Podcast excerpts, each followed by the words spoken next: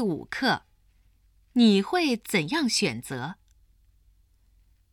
当你有多个选择的时候，你会怎么做？看看下面的文章，你会有更多的启示。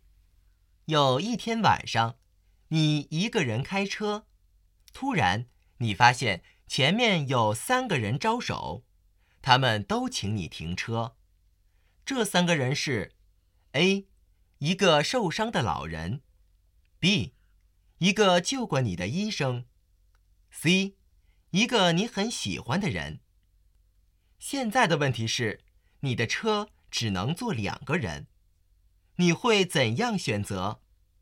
你可能选 A，帮助最需要帮助的人；也可能选 B，感谢医生救过你；或者选 C。跟喜欢的人在一起，请想一想，还有更好的办法吗？让医生和老人坐在车上，医生开车带老人去医院，然后你跟喜欢的人在月光下散步。